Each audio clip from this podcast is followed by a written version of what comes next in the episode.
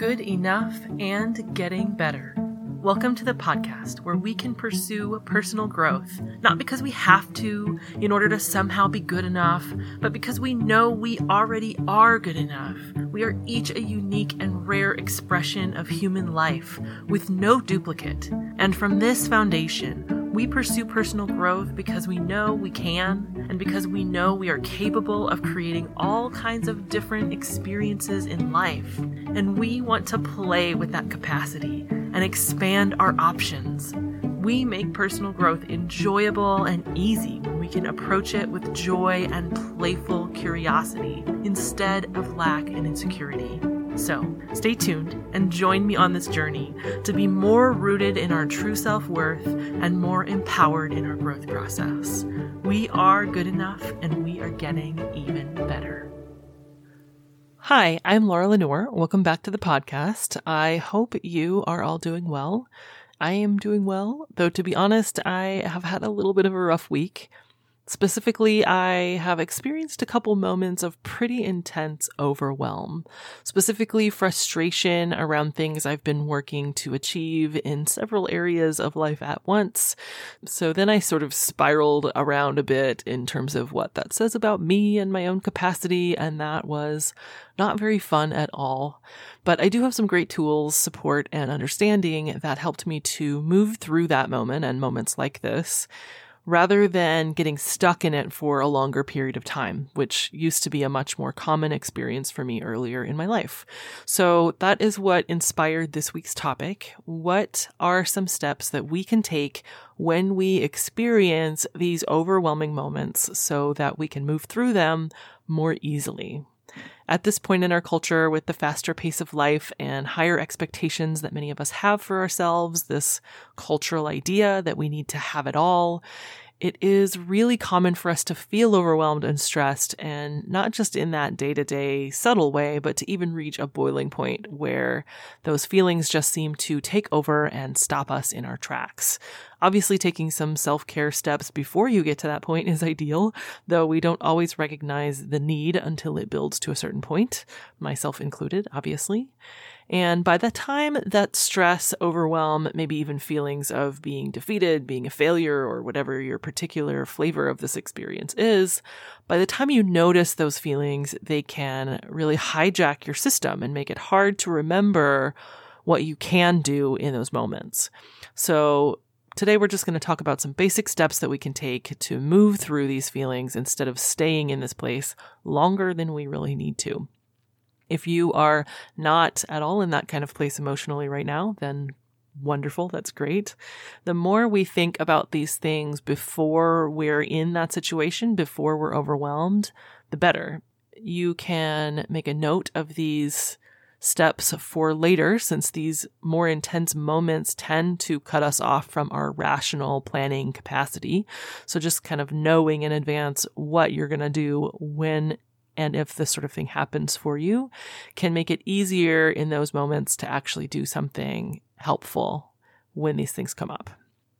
So the first one sounds super simple and obvious, but number one, let yourself feel those feelings, right? Culturally, we are very good at shoving our feelings down so that we can be professional or we can keep from making a scene in a public place or we just don't feel comfortable letting our feelings come up. But if I am feeling sad or angry about like not being where I want to be in my life, if I push those feelings down, it doesn't make them go away. We have to make time and space to actually let them come up. So spending some time throwing your own private temper tantrum if you need to. It's totally okay to feel upset. And I do want to clarify something about this, and I hope this makes sense. There's a difference between feeling the feeling and ruminating on the feeling. Okay, so by feeling these things, I mean letting them bubble up, allowing yourself to acknowledge the feelings, allowing yourself to notice the physical sensation of these feelings, to release them in whatever way you need to, cry if you need to, rant, pound your fists into a pillow, all of that, okay? But not wallowing. So when I say wallowing, I'm talking about that tendency we have sometimes to create a story in our mind that keeps the feeling, that keeps that emotional pattern active, that allows us to sort of latch on to it and say, like, this is who I am. This is how it's going to be. If you start to hear yourself saying things like, it's always going to be this way. This is just my life. It just sucks and I'm never really going to be able to get what I want. Why do I even bother? Those are thoughts and those are different than the feelings. We can catch ourselves having these thoughts and also be able to recognize that in truth, we can't predict the future, right? We don't know that these things are always going to be this way. We can't say whether or not it's worth it for us to keep going after that goal. And honestly, that decision is probably not best handled while we're in the middle of feeling all the things. So if we just let ourselves feel and allow ourselves to be aware of that thinking, you know, those thoughts are going to pop in and that's fine. We just do our best to not attach to them, not give them power. Just let them go in the same way that you're letting your feelings come up and release rather than sort of doubling down on them. This might be something that you actually have to practice in less intense moments so that it's easier when you're feeling strong emotions. Basically, some quick and simple meditation techniques really help with this, and I will talk about that a little further on here. The other thing that's really helpful in processing these feelings rather than allowing them to keep spiraling through your mind is to take a moment to notice how you are actually physically feeling them in your body. So scan your body to find that physical sensation rather than relying on your internal dialogue to feed your interpretation of that feeling, right? So if we think about the idea of let's say you're looping around about how angry you feel about how Sandy treated you last week at work, what this means about your job and what that means about your whole life and like making it become this bigger and bigger story rather than this just one interaction with one person. If you pause and then notice that your stomach has a tight, knotted feeling, or maybe your shoulders are feeling tense, maybe your fists are clenching, maybe your face feels hot, right? Angry is not a physical feeling, it's an interpretation of what those different physical sensations mean, and it's actually much harder to get stuck in an idea of a particular emotion when you're actually allowing yourself to physically feel it rather than just think about the meaning or interpretation of that feeling it's a much more direct connection to what's really happening in your body. So once you have allowed those things to come up, unless we are latching on to the thoughts and feelings that keep them spinning, then they are typically going to release. And there's going to be a moment then where we feel calmer, right? When we feel like we've let that out that is when we can then evaluate what these emotions are trying to tell us, right? If I'm getting to a breaking point with stress or overwhelm on a pretty regular basis, then I probably need to look at all that I'm taking on in my life right now and make some edits there, do less, leave some space for rest and restoration if I'm feeling like a failure, then maybe it's time to look at the strategies that I've been using to get to my goals or look at the evidence in terms of the results and make some choices about what to switch up. Or maybe the whole project is something that I'm no longer really in alignment with. It's not really what I want anymore. And I just haven't been putting my whole heart into it. Maybe that's a key factor. Or maybe I can still muster my passion. I just need to look at the variables and make refinements in terms of my approach. The point here is just to take some time to learn from the emotions that are coming up for you. What are they trying to tell you? What do you need to do about it? Right? And sometimes that answer is nothing, but sometimes there's some specific things that you can shift that will help you to move forward in a different way. In regards to situations that are overwhelming you, it is often helpful to step back and ask yourself, what pieces of this situation do I actually have control over? We often don't realize that we're setting ourselves up for failure by taking on goals where the outcome is not entirely up to us.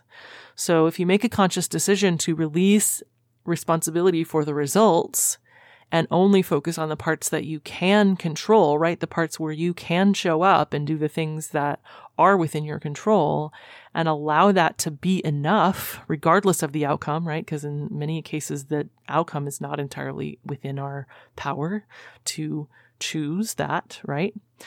This is really just accepting reality instead of fighting it. And just realizing what is really within your control empowers you to focus your energy much more efficiently.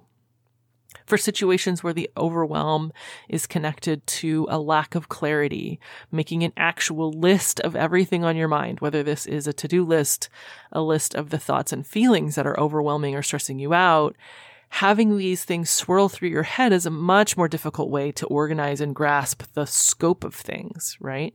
So take a few minutes to actually capture the information in an external form where you can better analyze things. Once you have this list, take it one item at a time. If this is a list of tasks, ask yourself, does this really need to be done?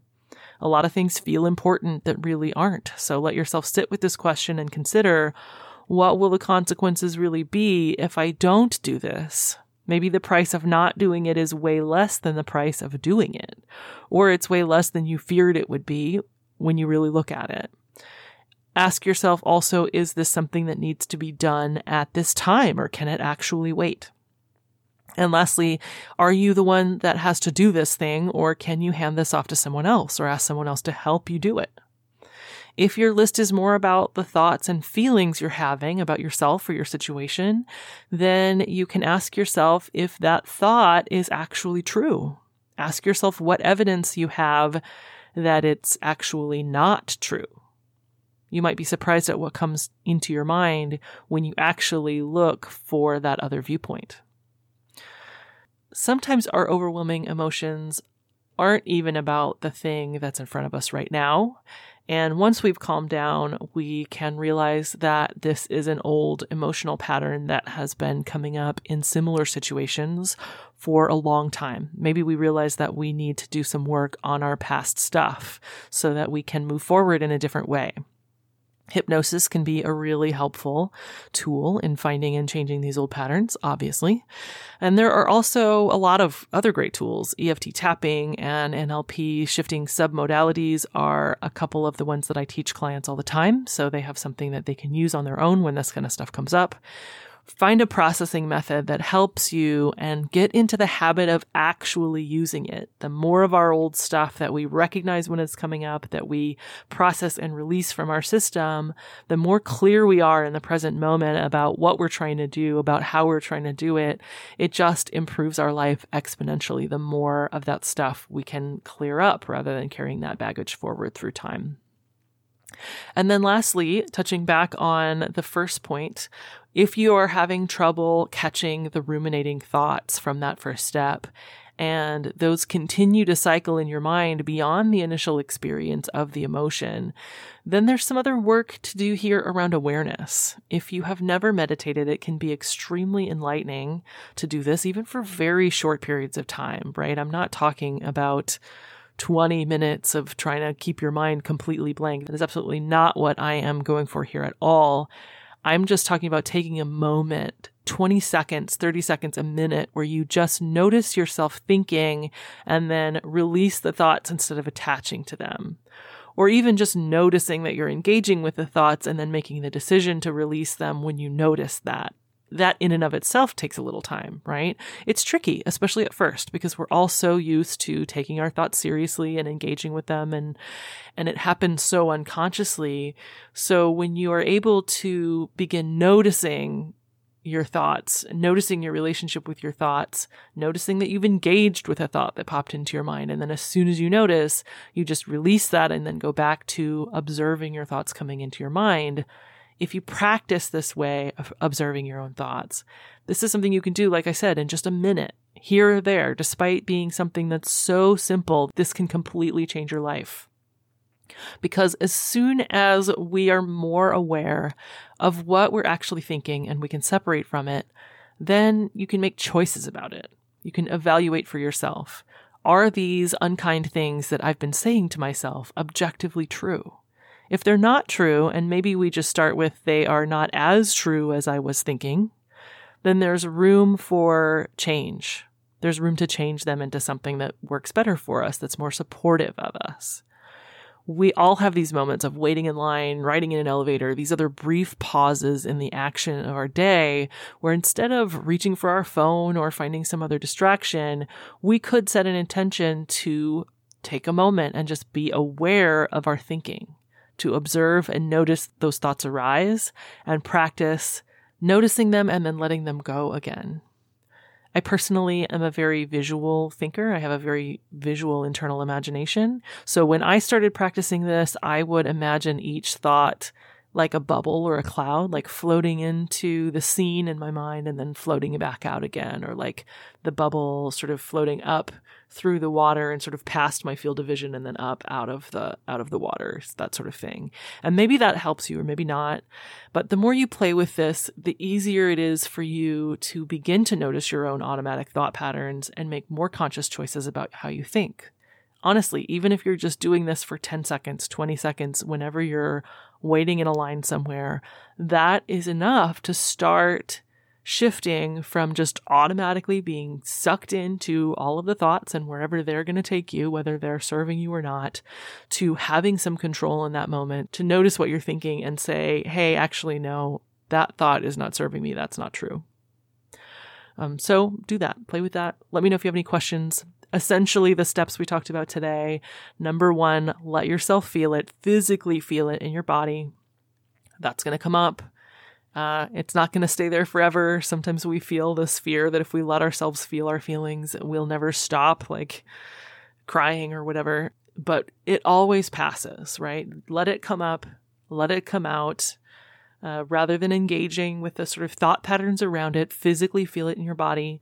Once that calms down, then we can ask ourselves the questions Is this something that's really in my control? Is this something that I have to do, that I have to do now, that I, that actually needs to be done? Maybe I can give this to somebody else, or maybe this is a thought that isn't really true, that isn't really as true as I thought it was. So, sort of examining those things. Is this something that's coming from the past? Is there something I can do to release this old baggage from my past? And practicing moving forward, practicing catching the way that you're thinking in that moment, catching your ability, practicing your ability to catch and release your thoughts rather than engaging in the ones that aren't serving you, giving you that deeper conscious access to choice about how you think and how you feel because those things are connected. So I hope this was helpful. I would love to hear from you. Let me know if you have any questions. Let me know if this process is helpful for you, what you notice, what you experience. You can get in touch with me at facebook.com slash good enough and getting better. I have an Instagram now at Lenore Hypnosis, and you can also email me at lenorehypnosis.com. That is also where you can book a phone consultation if you're curious about working with hypnosis to let some of that old stuff go. And I appreciate you being here listening today. I appreciate you liking, rating, subscribing, sharing, all of that good stuff. Let your friends know. Help me spread this podcast so that more people can find simple, accessible tools to help themselves to feel better and better about themselves, about their lives. And I appreciate you for being here. Until next time, bye for now.